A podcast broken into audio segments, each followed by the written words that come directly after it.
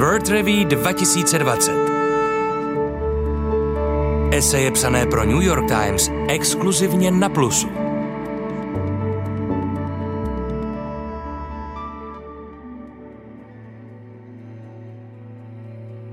Pro většinu mladých lidí po celém světě to bylo hrozné léto. Kvůli pandemii byly zrušeny koncerty, zavřeny pláže a omezeny lidské kontakty. Pro mladé obyvatele Hongkongu je to trochu jiné.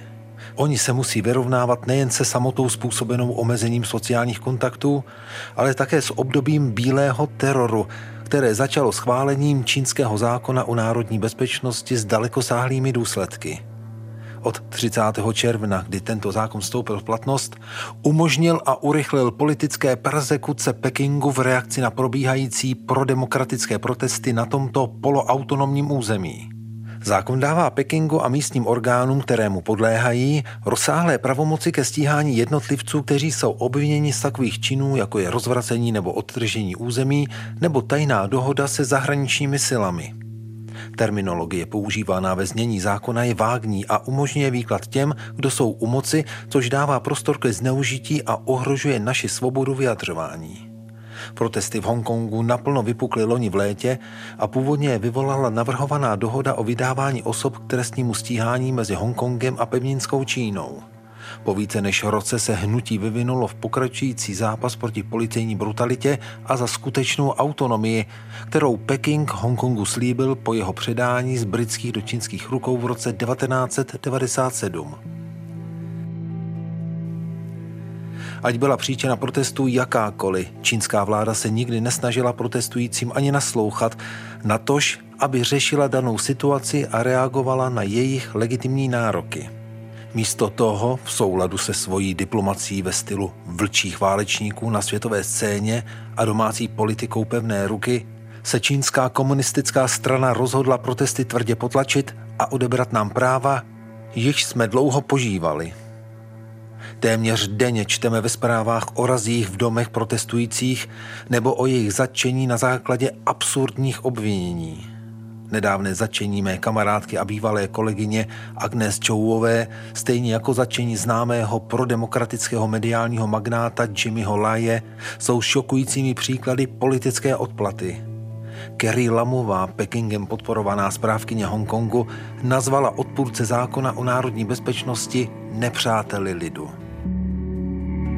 Posloucháte esej Nathana Law, hongkongského aktivisty a jednoho z vůdců takzvané deštníkové revoluce. V Hongkongu je stále více ohrožena celá řada svobod, jako je svoboda shromažďování, spolčování, projevu, tisku, akademického výzkumu, volebního procesu a další. Začátkem srpna podniklo 200 policistů razii v sídle nejhlasitějších prodemokratických novin ve městě, vědci pěstují autocenzuru a odstraňují některá témata ze svých výzkumných prací, jelikož jejich obsah by mohl být vykládán jako porušení nového zákona. Protestující jsou zatýkáni za nošení vlajek nebo transparentů s údajně nepřijatelnými slogany. Většina lidí se nyní bojí vyjádřit své politické názory osobně i na internetu, protože se obávají možných následků. Peking i nadále vylučuje opoziční kandidáty, kteří se chtějí ucházet o nějaký úřad a pod povrchem bublá neviditelná autocenzura. Toto represivní prostředí se ještě zhoršilo, když vláda zavedla omezení kvůli pandemii, kdy byla zakázána veškerá politická i jiná shromáždění. Hongkongské prodemokratické hnutí je nicméně velmi živé. Právě zavedlo vynalézavější a rafinovanější způsoby, jak obejít definice porušení zákona o národní bezpečnosti, které Peking neustále mění. Motto protestujících "Buďte jako voda" vyjadřuje houževnatost a flexibilní strategii, která jim umožňuje vyvíjet společenský tlak i ve chvíli, kdy není možné se osobně účastnit demonstrací. Jedním vyjádřením tohoto přístupu je tzv. Žlutý ekonomický kruh, což je systém, jehož prostřednictvím se prodemokratičtí zastánci rozhodli podporovat výhradně prodemokratické podniky a bojkotovat ty, které jsou na straně policie a čínské komunistické strany. Hlavní cíl našeho boje je jasný. Toužíme po takovém Hongkongu, který bude skutečně řízen a spravován lidmi žijícími v Hongkongu bez čínských zásahů. Tento vysoký stupeň autonomie je přesným naplněním slibu, který Peking dal v roce 1984 při podpisu čínsko-britského společenského prohlášení o podmínkách pro předání Hongkongu v roce 1997. Vzhledem ke své aktivní občanské společnosti, dlouhé historii přímých voleb, i když sám zákonodárný sbor není zcela demokratický, a kosmopolitnímu charakteru, je Hongkong více než schopen vládnout si sám. Mnohé ikonické postavy prodemokratického hnutí se už staly zákonodárci a jejich mandát je nespochybnitelný. Opozice téměř vždy získala většinu hlasů v přímých volbách. Cílem hnutí není město zničit, naopak chceme zachovat naše tradice a jedinečný způsob života tváří v tvář čínskému expanzionismu. Po celém světě se zastánci zákona a pořádku a status quo snaží dávat protesty a vzpoury do souvislosti s ničením a chaosem.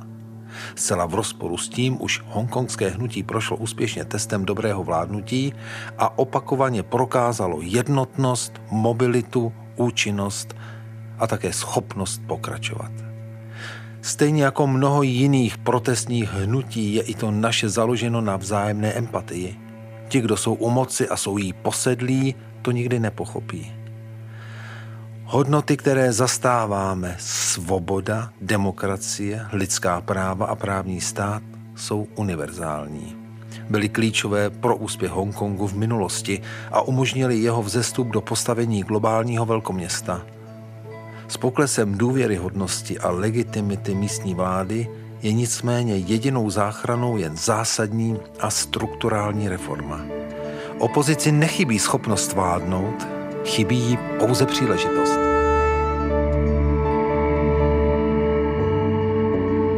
Eseje o stavu světa, New York Times exkluzivně na Plusu.